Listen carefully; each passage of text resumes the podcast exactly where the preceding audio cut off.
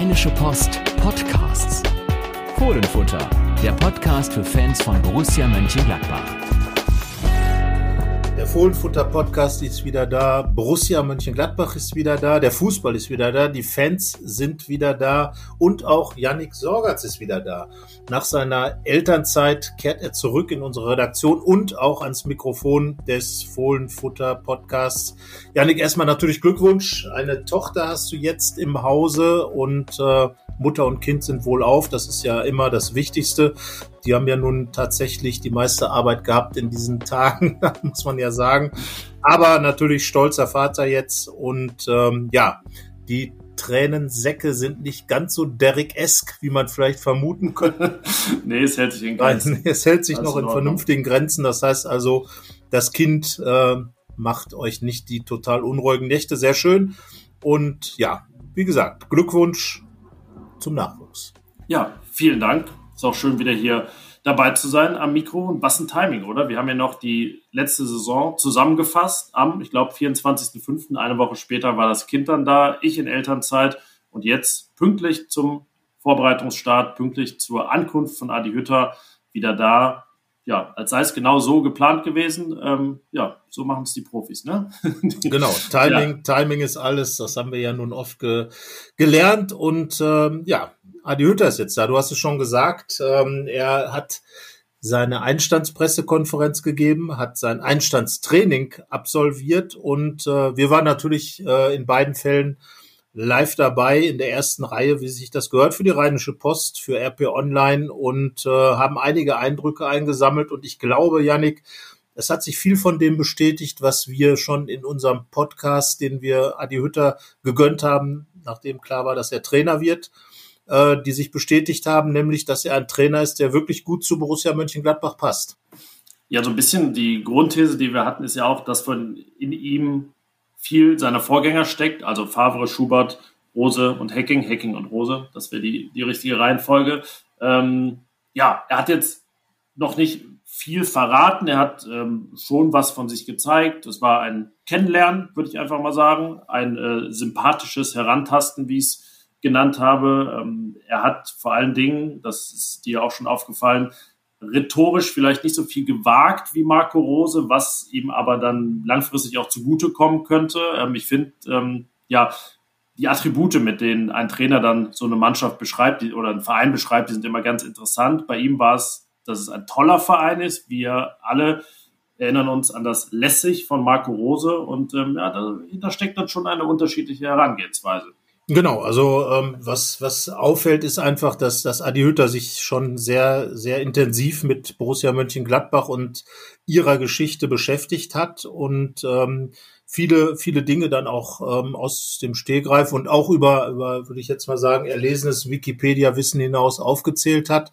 Ähm, und äh, er war zwar noch nicht im Museum, obwohl er im Borussen-Hotel wohnt, aber er wusste schon, glaube ich, worum es hier geht bei Borussia Mönchengladbach und weiß, worum es geht. Und äh, du hast es ja schon gesagt, einfach dieses dieses lässige Verein, das ist so ähm, lässig am Niederrhein und Borussia, na ja, man. So man ehrlich muss man mal sein, das ist es halt nicht, ne? Es ist irgendwie nicht das Passende. Genau, weil, und das wurde natürlich bei Marco Ruse noch bejubelt, das darf man natürlich nicht vergessen. Und da dürfen wir uns auch nicht ganz aus der Verantwortung stehlen, denn ähm, da haben wir ja auch alle gesagt, ha, das hört sich aber gut an. Und äh, naja, ähm, wir wollen da jetzt auch nicht äh, den Stab drüber brechen, aber Adi Hütte hat es halt eine Nummer kleiner gemacht und äh, darum würde, würde ich mal sagen, es gab ja da bei Marco Rose immer diese Vergleiche mit Jürgen Klopp, die, das muss man Marco Rose zugute halten, ihm auch nicht immer gepasst haben, die ihn auch ziemlich unter Druck gesetzt haben. Aber bleiben wir mal in diesem Bild und sagen, im Vergleich zu Marco Rose, der ja schon so ein bisschen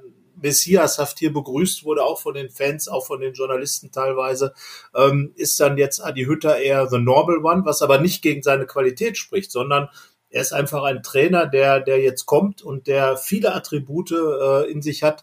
Du hast es schon gesagt, äh, vieles von dem, was die vergangenen Trainer bei Borussia geleistet und gemacht haben, ähm, findet, findet sich da wieder. Auch das hat Max Eberl ja bestätigt in der, in der Pressekonferenz und ähm, ja, wenn man ihn dann auf dem Platz stehen sieht, den Adi Hütter mit, mit seiner Stoppuhr, mit den verschränkten Armen, dann, dann macht das schon so ein bisschen den Eindruck, Trainerarbeiter, der anpacken will. Und genauso, finde ich, kommt er auch rüber. Jemand, der richtig ähm, Lust hat auf den Job. Das hat Max Eberl auch gesagt. Adi Hütter natürlich auch. Aber man merkt es auch. Man merkt es, dass er sich voll auf diese ganze Geschichte einlässt. Und das äh, ist ja erstmal für die ersten Tage man mag jetzt sagen, na ja, äh, es ist ja auch ganz gut, wenn man das tut, aber ich finde, das ist erstmal eine gute Botschaft, ähm, die dann, die dann bei den, bei den Fans ankommt und äh, die zeigt, dass hier ein Trainer ist, der mit Borussia Mönchengladbach etwas bewegen will. Mit Borussia Mönchengladbach. Ja, er kommt halt ohne diese großen Vergleiche im, im Haften jetzt nicht irgendwelche großen äh, Slogans, Schlagwörter, was auch immer an. Äh, die, die Lorbeeren, die er sich verdient hat, die kann man seiner Vita ablesen, seiner Erfolgsliste, dass er halt Meister geworden ist in Österreich, Meister in der Schweiz, sicherlich deutlich beeindruckender der Meistertitel mit den Young Boys Bern in der Schweiz nach vielen, vielen Jahren und dann auch jetzt ja eine Serie begonnen, äh, fortgesetzt von seinem Nachfolger Gerardo Seoane, jetzt Trainer in Leverkusen. Da wird man sich schon am zweiten Spieltag ähm, sehen. Ähm, ja, und dann die drei Jahre in Frankfurt. Da hat er gesagt, ähm, irgendwann ist, also es hätte sich erstmal angefühlt wie fast vier aufgrund der ganzen Europaspiele. Das ist ja auch das, was am meisten hängen geblieben ist. Dieses, dieses Halbfinale, das er dann 2019 erreicht hat, im Elfmeterschießen am Finaleinzug gescheitert gegen den FC Chelsea, den jetzigen Champions League-Sieger. Ähm, ja, da hat er gesagt, irgendwann ist dann der Punkt erreicht, wo man auch was Neues machen will. Und das, ähm, den Punkt wird sicherlich irgendwann bei ihm, wenn er nicht äh, ihm aufgezwungen wird, auch in Gladbach kommen. Aber jetzt hat er sich erstmal hier was vorgenommen. Er, sag ich mal, hat nicht allzu viel gewagt, was ihm irgendwann dann um die Ohren fliegen könnte. Aber er hat schon was dagelassen. Er hat ja auch gesagt, dass er attraktiven, begeisternden Fußball spielen lassen will. Das ist schon etwas, wo er sicherlich dran gemessen wird in den nächsten Monaten, in den nächsten Jahren vielleicht auch. Ähm, ja, je besser das klappt, desto länger wird er daran gemessen werden. Ähm, ja, und jetzt beginnt eben eine Phase, in der etwas entstehen kann, entstehen soll, in der sich die Dinge finden, man sich kennenlernt und das ist ja auch so ein bisschen die Überschrift jetzt dieses ersten Wochenendes, über das wir quasi reden. Es ist das große Kennenlernen erstmal. Adi Hütter lernt Borussia kennen, Borussia lernt Adi Hütter kennen und äh, ja, dann geht's an die Arbeit. Ja, und was auffällt, ist, dass er eben extrem viel kommuniziert. Er hat sich jetzt zum Beispiel nach dem Sonntagstraining noch mit äh, Lars Stindl, Chris Kramer und Toni Janschke nochmal zurückgezogen. Ähm, es wurde geplaudert ähm, wahrscheinlich äh, natürlich über Borussia, natürlich über fußballerische Dinge, vielleicht auch über andere Sachen, aber einfach um sich mal kennenzulernen, das hat Chris Kramer später gesagt, dass es eben genau darum geht, ähm, sich erstmal aneinander heranzutasten, aneinander zu gewöhnen. Ich glaube, dass Adi Hütter, gerade wenn man mal über seine Titel hinaus seine Arbeit betrachtet, ähm, eben dass sich dann zeigt, wie wertvoll ähm, er eben oder warum er eben der richtige Trainer für Borussia Mönchengladbach ist. Er hat eben in Bern einen, einen Club, der schon immer so ein bisschen oben äh, mitgekitzelt hat, äh, dazu gebracht, diesen Meistertitel nach vielen Jahren wieder zu holen ähm, hat es dann aber so nachhaltig aufgebaut, dass sich daraus dann ein Serienmeister entwickelt hat. Und das ist ja die Kunst, Dinge zu hinterlassen, auf denen man wirklich Gutes aufbauen kann. Ähm, das wird sich vermutlich jetzt auch bei Eintracht Frankfurt zeigen. Ähm, natürlich wird sich dort die Mannschaft extrem verändern, aber so war es ja auch in Bern immer. Und das ist eben der zweite Faktor. Ähm, Adi Hütter ist jemand, der ähm, Spieler eben aufbauen kann. Ähm, wir denken da an Dennis Zakaria, den sich Borussia geholt hat. Wir denken an Gibril So den er in äh, Bern aufgebaut hat, später in Frankfurt. Äh, beide waren jetzt Teil der, der Schweizer Nationalmannschaft bei der Europameisterschaft.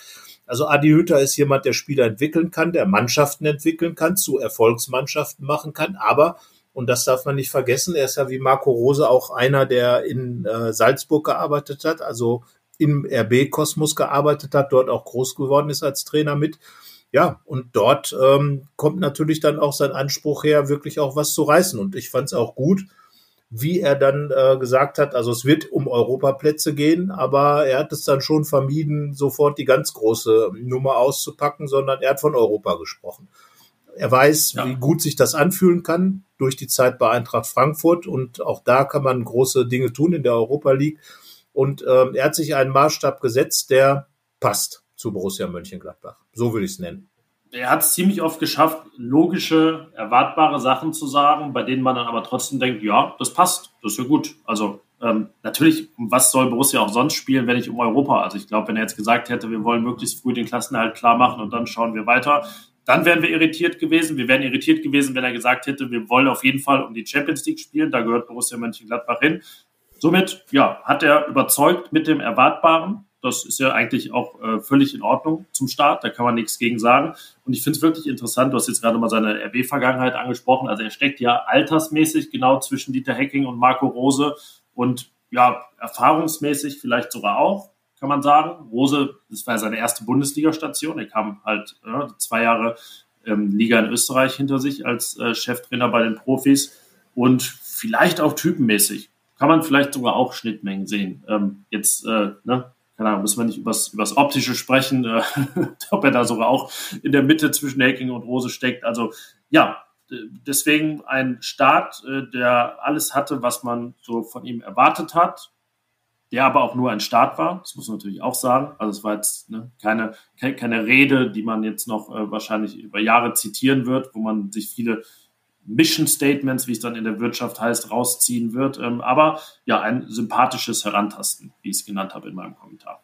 Ja, und ich glaube, das ist tatsächlich auch das, äh, wie man einen Adi Hütter dann auch vielleicht eingeschätzt hat, dass er eben nicht ganz so vollmundig unterwegs ist und äh, auch gar nicht so vollmundig angekündigt wird, sondern Max Eberl hat eigentlich das wiederholt äh, bei der Pressekonferenz, was er vorher auch schon gesagt hat, dass er den passendsten Trainer für Borussia Mönchengladbach geholt hat.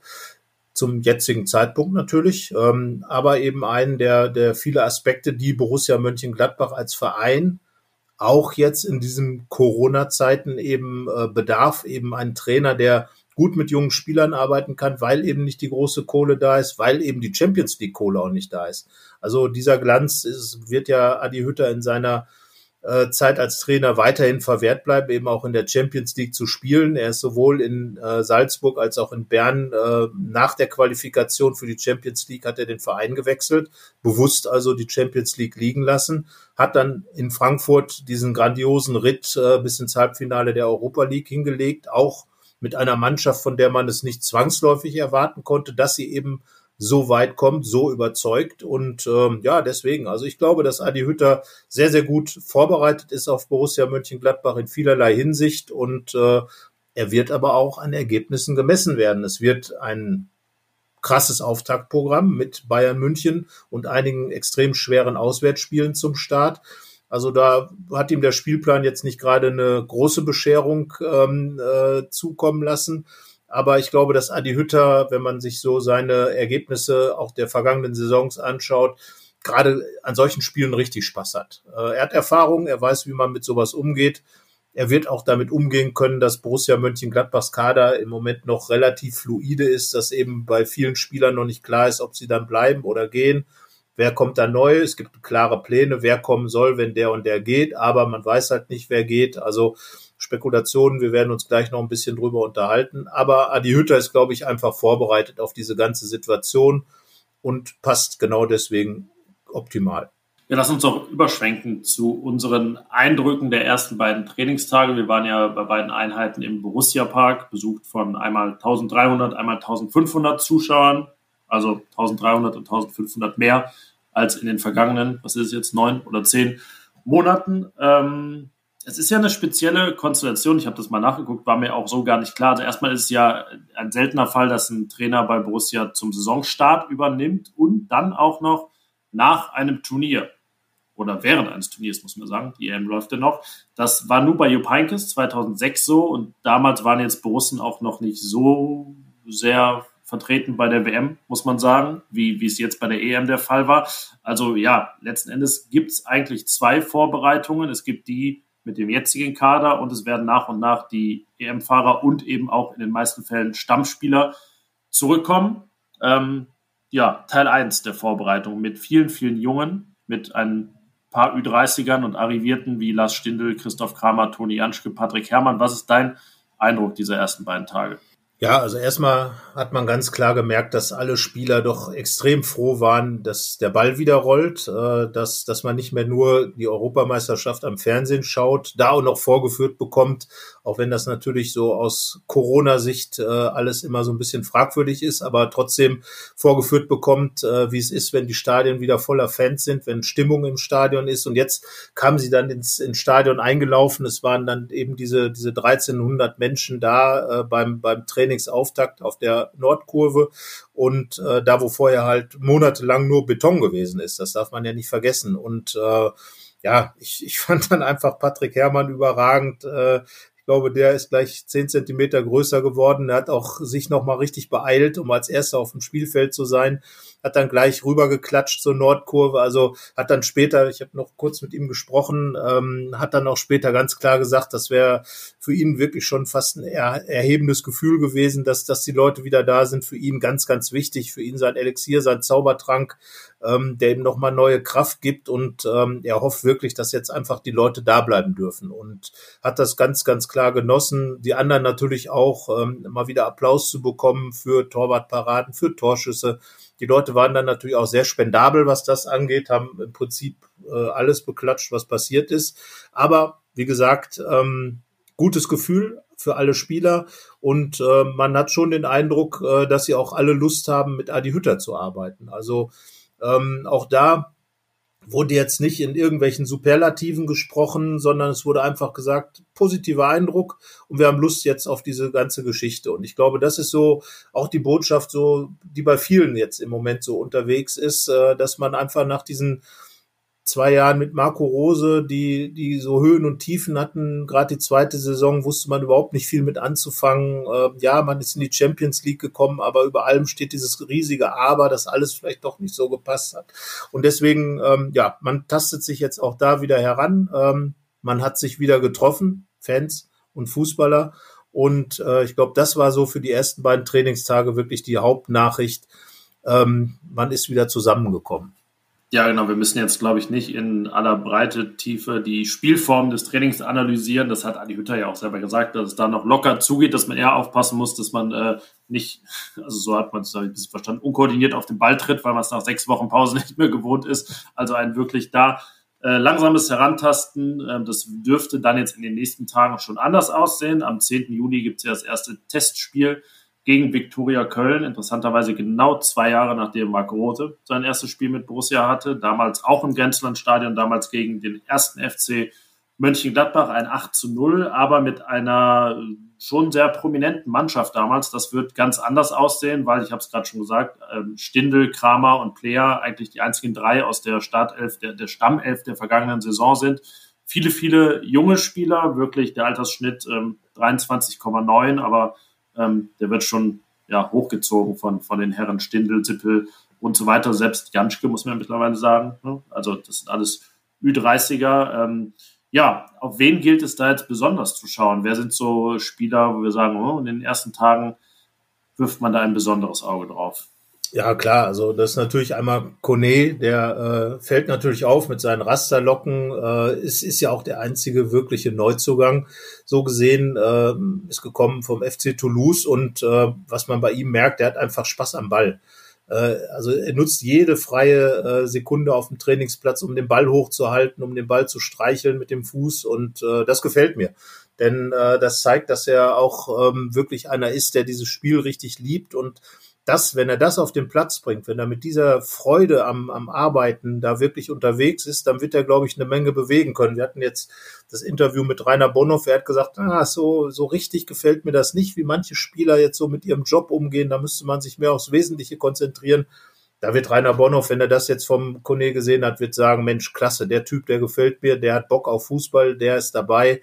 Ähm, gilt, gilt für die, für die meisten Borussen. Also ich glaube, ähm, die, die Kritik natürlich sagt das Rainer Bonhoff auch in Richtung Borussia Mönchengladbach, dem einen oder anderen in Stammbuch. Ähm, aber äh, war ja eher generell auch auf die Nationalmannschaft gemeint. Aber ich glaube, dass äh, Manu Kone da einfach einen richtig guten Eindruck zu Beginn gemacht hat und äh, wer für mich noch extrem wichtig sein wird in dieser in dieser Zeit ist halt Lars Stindl, weil weil der wird also die Mannschaft sportlich und ähm, und auch als Typ, glaube ich, führen ähm, wird ja vorne auch äh, so ein bisschen Integrationshelfer sein. Ich denke da an Hannes Wolf, ähm, werden wir die Tage ähm, auch noch was haben wir was drüber zu schreiben, dass die beiden eben da möglicherweise auch ein Doppelzehner-Duo bilden. Hannes Wolf jetzt muskelbepackt, äh, das war zu sehen, ähm, scheint auch an sich gearbeitet zu haben, scheint auch mit einem Ansatz zu kommen, ich will jetzt hier richtig was reißen. Ich fand, er hat ein tolles Abschiedsinterview ja, gegeben. Definitiv kein Bauchansatz, auf jeden Fall. Äh, nein, nein, ist eher ein Sixpack.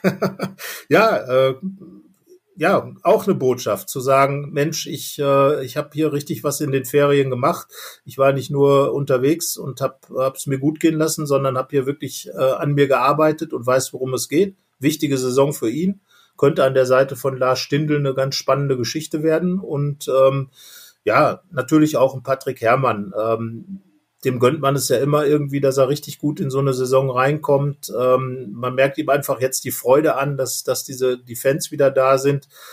Und äh, ja, dann sind halt die ganzen Jugendspieler da. Für mich persönlich hoffe ich, dass ähm, der, der Famana Kisera jetzt tatsächlich mal richtig durchstarten kann. Der war ja nun schulterverletzt äh, vergangene Saison, hat dann auch ein bisschen geschwächelt, hat nicht so die Einstellung gehabt, hat sich jetzt aber auch in einem Bootcamp da richtig vorbereitet und äh, will, glaube ich, was bringen. Und das ist einer, auf den ich mich wirklich schon ein bisschen freue. Hat tolle, tolle Sachen in der U19, in der U23 schon gemacht. Und wenn er jetzt wirklich so diesen Kopf dafür hat, äh, sich bei Adi Hütter mal durchzusetzen, dann, wie gesagt, mit der Doppelzehn vielleicht auch öfter mal die Chance bekommt, zumindest mal ein paar Minuten zu spielen, ähm, sein Debüt in der Bundesliga zu feiern. Er ist ja nun das äh, ausgeschriebenste Talent bei Borussia und wäre der, auf den ich mich so mit richtig freue diese Saison.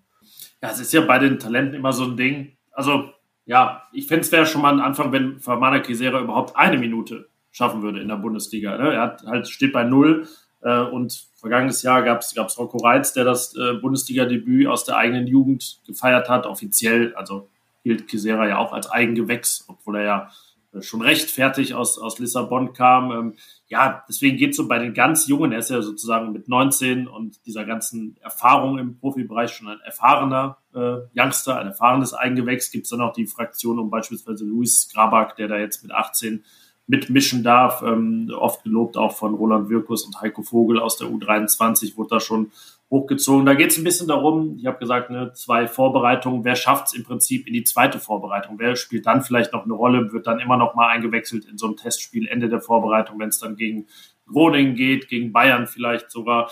Ähm, ja, das ist immer spannend zu beobachten, weil das einfach ähm, eine besondere Phase ist, die dann für viele natürlich auch vorbei ist, klar, äh, realistisch gesehen. Ähm, aber ja, ist immer, ich kann mich mal erinnern, bei Michael Cuisance damals, ähm, der kam zwar nicht aus der eigenen Jugend, war aber auch blutjung, wie man da gesehen hat in der Vorbereitung. Boah, das ist einer, der tastet sich heran und dann hat er wirklich auch einen schnellen Einsatz bekommen. Ja, und natürlich die große Fraktion der Rückkehrer von ihren Leihgeschäften, von denen man auch noch nicht so richtig weiß, wo die Reise hingeht. Also das gilt für Keen Bennett, Andreas Paulsen und Moritz Nikolas eigentlich. Ne? Also da wird sich auch in den nächsten Wochen zeigen, was da passiert. Ja, Paulsen, glaube ich, ist der, der sicherlich am meisten mit eingeplant ist im Kader. Ich glaube, der Moritz Nikolas soll relativ schnell wieder verliehen werden, weil ja andere junge Torleute da sind, äh, die dann da eben als dritter Torwart möglicherweise im Kader sind. Wir dürfen ja nicht vergessen, kein Europapokal bedeutet auch deutlich weniger Spiele. Das heißt also, der Kader ist dann schon relativ breit aufgestellt für das.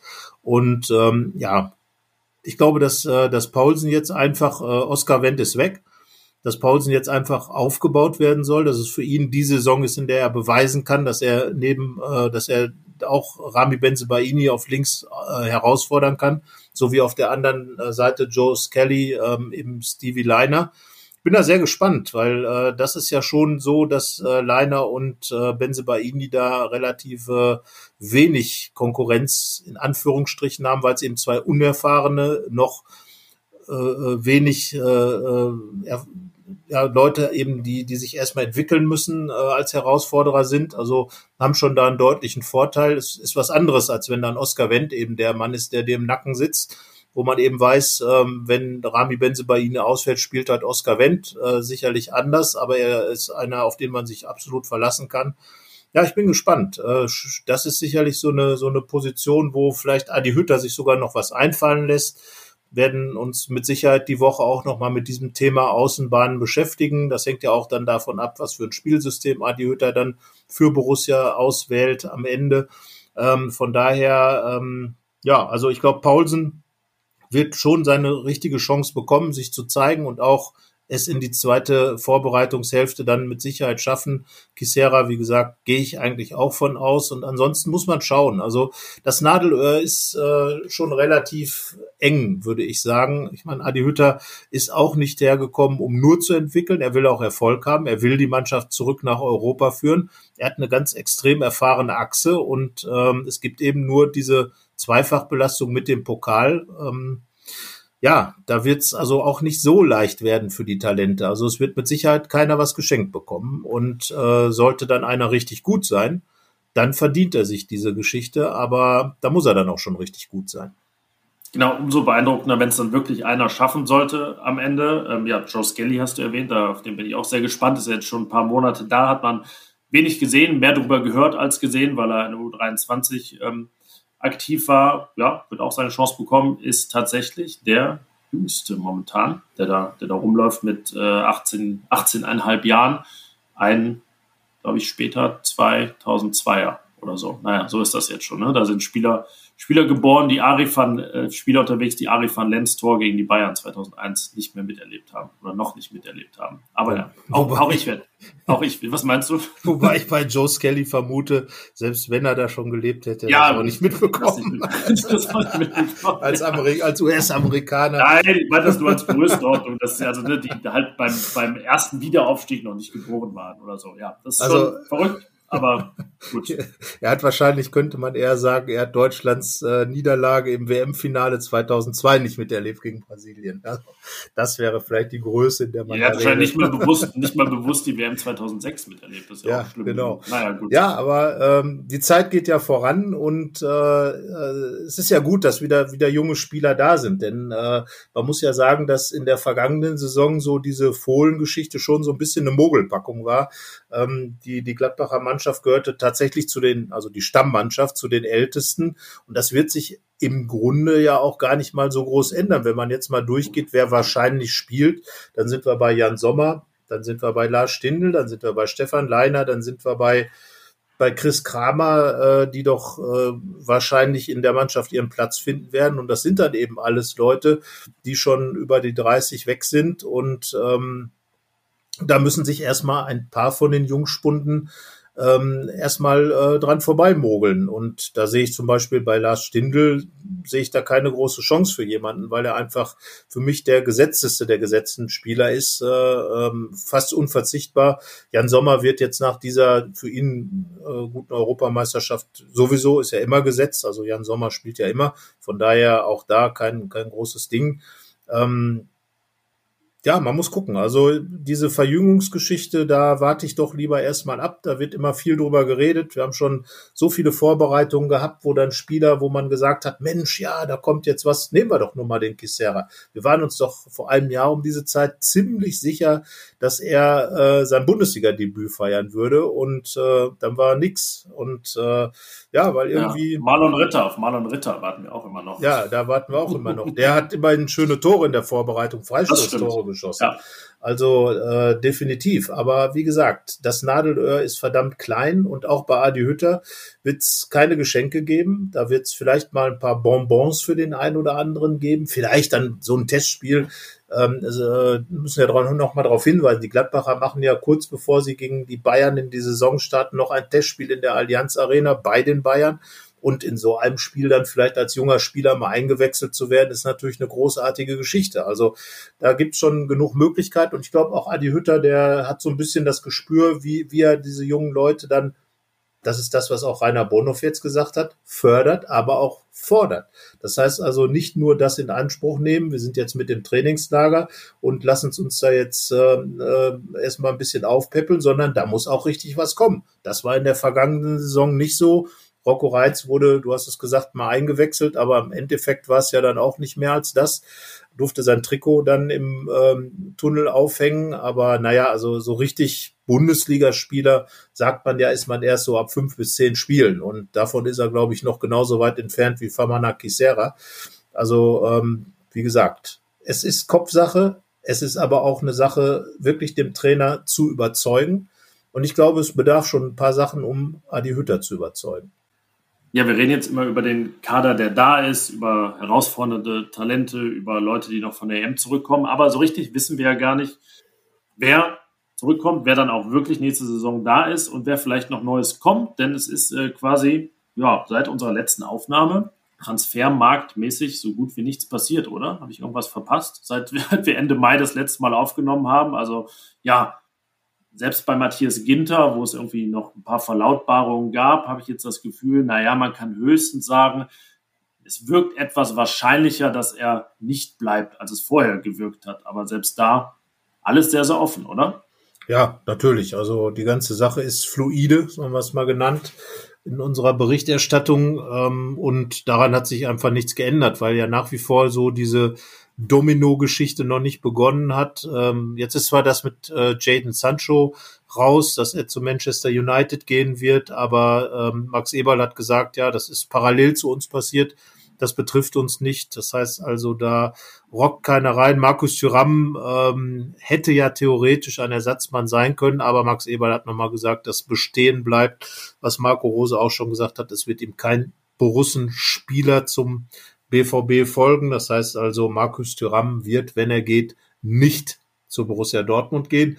Ja, und ansonsten ähm, ist es ja wirklich sehr, sehr ruhig im Teich. Das muss man ganz klar sagen. Also es gibt viele Gerüchte, dann poppt mal hier wieder was auf, dann poppt mal da wieder was auf. Ähm, jetzt zuletzt ging es mal wieder um Brel Embolo, dann zwischendurch mal wieder um Florian Neuhaus, ähm, dass Real Madrid jetzt dran wäre. Aber alles, wie du schon gesagt hast, ähm, nicht wirklich neue Dinge. Dann ähm, ja, und ich glaube, dass die Borussen gut vorbereitet sind und das war so die Hauptbotschaft, die Max Eberl ähm, und auch Adi Hütter eigentlich schon in die Richtung da ausgesandt haben. Also wenn etwas passiert, dann werden die Borussen auch reagieren. Sie haben, äh, Max Eberl hat sogar von Gesprächen gesprochen, die schon sehr weit sind, wo man im Prinzip nur noch den Haken dran machen muss. Aber ganz klar wird auch, wenn keiner geht, wird Borussia auch keinen holen können. Dann ist einfach keine Kohle dafür da, um das jetzt mal ganz salopp zu sagen.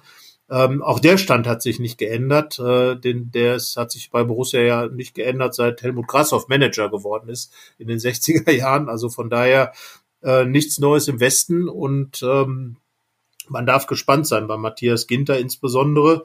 Ähm, es wurde offenbar ein bisschen geredet, aber man hat sich da noch nicht angenähert oder wollte sich noch nicht annähern. Jedenfalls ähm, bin ich da sehr gespannt, was passiert. Und äh, ich glaube, der unverkäuflichste, wenn es aus Gladbacher Sicht ist, ist tatsächlich Markus Thüram. Und das wollen wir ja auch den äh, Zuhörern nicht verschweigen. Er war beim Trainingsauftakt dabei. Als Zuschauer, war kurz da, wollte sich, glaube ich, ein paar Trikots holen, die er seinen Freunden im Urlaub schenken will. Ähm, machte einen gute Laune-Eindruck und äh, für mich vom Gefühl her sah jetzt nicht so aus, als wenn er jetzt irgendwie seinen Spind leer geräumt hätte, oder?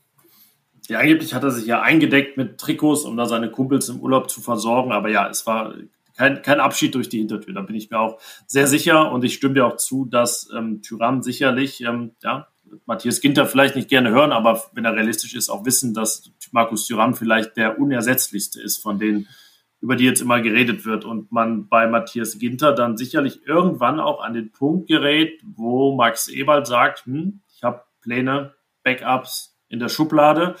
Wenn es nicht sein soll, dann soll es nicht sein. Und ähm, Borussia wird sich da nicht äh, bis ins Unendliche strecken, sicherlich. Es verwundert mich ein bisschen, weil ich denke, irgendwie, wenn beide wollen und man nicht weit auseinander ist, dann könnte man schon deutlich weiter sein, wenn nicht sogar ähm, schon unterschrieben haben. Aber vielleicht soll es auch wirklich nicht sein. Das werden die nächsten Wochen zeigen. Viele Pläne in vielen Schubladen, aber ja, keiner weiß noch so richtig, wann welche da aufploppt. Also ja, das wird für uns auch spannend zu beobachten, aber ähm, ich glaube nicht mal, dass wir Journalisten da jetzt unwissender sind als, als alle anderen, sondern dass auch im Verein einfach vieles noch unklar ist. Und auf ja, dem ganzen Markt.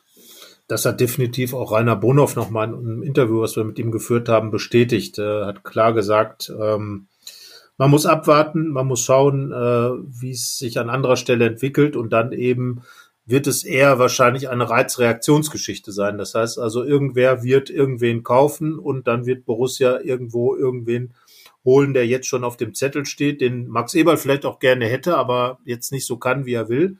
glaube ich auch, dass er gerne äh, dem Kader neue Akzente zuführen würde, äh, um einfach auch Adi Hütter vielleicht noch mal so ein bisschen neue Variationsmöglichkeiten zu geben. Aber wie gesagt, im Moment ähm, Stillstand in der ganzen Geschichte und Abwarten ist angesagt. Ja, Pragmatismus in Sachen Transferplanung und ich finde, wenn man über Ablösesummen spricht, das kursieren immer viele Zahlen, auch viel Realismus. Ähm, André Silva ist diese Woche gewechselt für ein Gesamtpaket von ungefähr 30 Millionen Euro von Frankfurt nach Leipzig. Einer, der noch einen länger laufenden Vertrag hatte, der wirklich geknipst hat ohne Ende in der Bundesliga. Und wenn ich da an Spieler denke, die jetzt bei Gladbach Kandidaten sind für einen Transfer, allen voran Dennis Zakaria, dann muss man sich wahrscheinlich eingestehen, dass 30 Millionen in dem Fall relativ utopisch sind und man vielleicht, wenn man irgendwas rausschlagen könnte mit 20 Millionen, das schon richtig, richtig gut wäre. Denn dieser Dennis Zakaria, und damit ist eigentlich die Überleitung auch zu unserem kleinen EM-Fazit, hat sich nun wirklich auch bei diesem Turnier nicht angeboten, hat fast nicht gespielt. Er hat einen Vertrag, der nur noch ein Jahr läuft und er hat anderthalb sehr komplizierte Jahre hinter sich. Die eine Hälfte verletzt, die andere versuchend wieder zurückzukommen, wieder zu alter Stärke zu gelangen. Das ist ihm bislang nicht gelungen und deswegen ähm, ja, könnte es auch wirklich schwer sein. Alassane Player ist auch so ein Spieler, wo man sich wahrscheinlich nicht unfassbare Summen erhoffen könnte, wenn er wechseln würde. Ähm, ja, dass der Markt vielleicht teilweise auch gar nicht das hergibt, was sich da viele einmal erhofft haben. Aber die Lage ist jetzt eine andere. Ähm, und das beste Beispiel dafür ist eben Dennis Zakaria, der, muss man jetzt dann auch sagen, Stichwort Realismus, wirklich eine sehr, sehr enttäuschende, wenn nicht gar katastrophale EM, gemessen an seinen Ansprüchen hinter sich hat. Klar, also er war aus Gladbacher Sicht, äh, wenn man über die Gladbacher Spieler redet, der große Verlierer der Europameisterschaft. Ähm, wir hatten ihn klar als Stammspieler einge, eingepreist äh, bei der Schweiz. Äh, er hat gegen Wales in der Vorrunde 24 Minuten gespielt. In der Zeit ging das Spiel oder ging die Führung verloren. Er war gegen Spanien dann in der Startelf, hat nach wenigen Minuten ein Eigentor geschossen, hat dann ordentlich gespielt, aber am Ende ähm, hat das überhaupt nichts mehr verbessert. Er wollte sich da eigentlich präsentieren, äh, war mit dem Anspruch zur Europameisterschaft gefahren, da an der Seite von Granit Xhaka richtig äh, Rambazamba zu machen und sich damit für Top-Vereine zu empfehlen. Nichts draus geworden. Die anderen Schweizer haben einen riesen Aufriss gemacht. Dennis Zakaria war nur eine Randfigur, die man im Fernsehen mal ein bisschen beim Jubel mit Jan Sommer gesehen hat. Das war es dann auch schon. Und wie gesagt, dann das extrem unglückliche Eigentor passt so zu seinen letzten anderthalb Jahren, die wirklich richtig, richtig schlecht für Dennis Zakaria gelaufen sind vor dem siebten Dritten, vor dieser Verletzung, war er Gladbachs, äh, wirklich Gladbachs Silberfilet, ähm, der wertvollste Spieler, eigentlich unverkäuflich und, und, und, und. Und äh, ja, jetzt schreibt sogar der ein oder andere schon, er sei ein Ladenhüter. Das ist dann schon eine, äh, ein krasser Einbruch. Und ja, abwarten, auch bei Dennis Zakaria. Ähm, andere konnten sich bei der M deutlich besser empfehlen. Für mich die beiden Gewinner, der Hauptgewinner Nico Elvedi, alles Spiele gemacht, keine Minute verpasst bei der Schweiz, richtig gut verteidigt, hat ganz klar dazu beigetragen, äh, in dieses Viertelfinale zu kommen und dort die Spanier bis ins Elfmeterschießen zu bekommen. Ähm, Jan Sommer, Vorrunde, naja, so ein bisschen wie die Saison vorher war, so nach dem Motto, an guten Tagen hätte er auch. Das ist ja oft so bei einigen Bällen gewesen, beispielsweise bei dem von Ciro Immobile zum 3 zu 0 für die Italiener. Aber dann diese beiden Spiele in der, in der äh, K.O.-Runde, Achtelfinale, Viertelfinale, Sommer herausragend. Da hat er einfach seine internationale Klasse bewiesen und hat damit unfassbar viel Selbstvertrauen getankt, ist zudem noch Vater geworden während der Europameisterschaft, auch wenn es zeitlich verpasst worden ist, die, die tatsächliche Geburt. Aber der wird mit richtig viel Selbstvertrauen zurückkommen, äh, nochmal für sich als, als Persönlichkeit auf dem Platz, glaube ich, richtig gereift, ähm, sah auch gut aus, wie er einfach mal so aus sich rausgegangen ist. Das sieht man bei Jan Sommer ja auch selten, dass er da wirklich mal richtig abgefeiert hat und richtig stolz auf das war. Er ist immer sonst sehr cool. Also auch da nochmal äh, was Neues angeboten und deswegen sage ich Sommer Elve die, die großen Gewinner ähm, Matthias Ginter mit Abstrichen und äh, Stevie Leiner, äh, klasse Tor geschossen, mit Österreich äh, Geschichte geschrieben, auch wenn es dann am Ende gegen Italien, äh, den für mich Top-Favoriten, äh, knapp nicht gereicht hat, haben die Österreicher sich super verkauft und dazu hat Stevie Leiner beigetragen, hat seinen Stiefel gemacht, ähm, hat dann dieses, ja, das war ja ein Tor, das, äh, das muss man erstmal schießen. Vielleicht Chance auf Tor des Monats, vielleicht der Sportschau hier mal empfohlen und ähm, für ihn wäre es klasse. Aber auch da ähm, Matthias Ginter, wie gesagt, bei Deutschland zum Stammspieler geworden bei beide, bei ihm überschattet natürlich dieses Achtelfinal aus, ähm, dieser blutleere Auftritt gegen England der ganzen Mannschaft, ähm, aber beide auf einer Kategorie. Und dann Laszlo Benesch, der sich seinen Traum Europameisterschaft erfüllt hat. Das sind für mich so die Borussen, die bei der EM schon was mitnehmen werden. Ja, ich denke auch, ähm, Relembolo auch ein Torschütze, das deutlich schönere, wie du gesagt hast, Stefan Leiner. Äh, ich finde, bei dem hat man auch einfach wieder seine Verlässlichkeit gesehen. Also der bringt halt immer das, was man von ihm erwarten kann auch international, hat ja auch in der Champions League echt gute Spiele für Borussia gemacht und ähm, ja, wird dann auch sicherlich unter seinem Landsmann Adi Hütter eine, eine wichtige Rolle spielen. Lazzi Benisch, einer der Spieler, über die wir gesprochen haben, wenn er dann zurückkommt, bei denen man auch nicht so richtig weiß, wo die Reise hingeht, welche Rolle er spielen wird im Mittelfeld. Bei Borussia ist er sozusagen jetzt am 1.7. wieder Borussia geworden. Dann kein Leihspieler des FC Augsburg mehr, frisch verlobt jetzt, ne, wenn man schon alle biografischen und familiären Dinge jetzt hier abhaken. Also ja, keine Kinder unterwegs, aber verlobt jetzt. Ähm, ja, Woher weißt du das? Ja, weiß ich nicht, aber er hat es nicht verkündet, sagen wir es so. Also wir, wir wissen ja. es nicht, dass, dass es so ist. Also kannst, kannst gerne nachfragen bei ihm. Ja, aber gut, genau. das, äh, lass uns nicht, lass uns nicht abschweifen, was das angeht. Ähm, ja, und ansonsten bei den beiden deutschen Spielern, die jetzt nicht gespielt haben, Florian Neuhaus und Jonas Hofmann, eher erwartbar. Bei, bei Hofmann sowieso, bei Neuhaus hätte man vielleicht gedacht, irgendwann mal ein paar Minütchen. Das lag dann aber weniger an ihm als an der deutschen Nationalmannschaft, die ja allein in jedem einzelnen Spiel zurückgelegen hat. Das ist ja, ähm, ja, das ist ja auch gar nicht gewohnt aus Gladbach. Da führt er ja immer. und, ja. und dann gibt's, und dann gibt's den Ausgleich. Also äh, war er vielleicht deshalb auch nicht gefragt. Aber seine Zeit könnte jetzt, ähm, gerade nachdem Toni Kroos zurückgetreten ist, sicherlich nach der Europameisterschaft anbrechen. Ich lege mich jetzt auch mal fest, dass das als Brusse der Fall sein wird, dass Florian Neuhaus auch für sich in den letzten Monaten erkannt hat, dass er noch dieses Jahr ranhängen sollte in Gladbach, dass ihm das sehr gut tun wird und er dann nächstes Jahr mit 25 Jahren, wenn es denn so ist, ein sehr, sehr begehrter Spieler weiterhin sein wird auf dem Transfermarkt und dann auch einer, der sicherlich ähm, bei einem großen Verein unterkommen kann und dann auch dort eine gute Rolle spielen. Ja, so viel zur EM und sicherlich in unserer nächsten Folge reden wir dann auch mal darüber, wie es ausgegangen ist. Christoph Kramer hat schon äh, noch mal ein bisschen drüber gesprochen, jetzt als Borussia-Profi, nicht mehr als ZDF-Experte, was er so erwartet von den Halbfinals und dem weiteren Verlauf. Ähm, ja, können wir nächste Woche vielleicht noch mal ein paar Sätze drüber verlieren, was vielleicht auch Borussia mitnehmen kann von dieser Europameisterschaft. Und würde sagen, dann sind wir jetzt am Ende unserer Saison-Einstiegsfolge auch bei uns ein erfol erfolgreiches Herantasten an, an die neue Saison.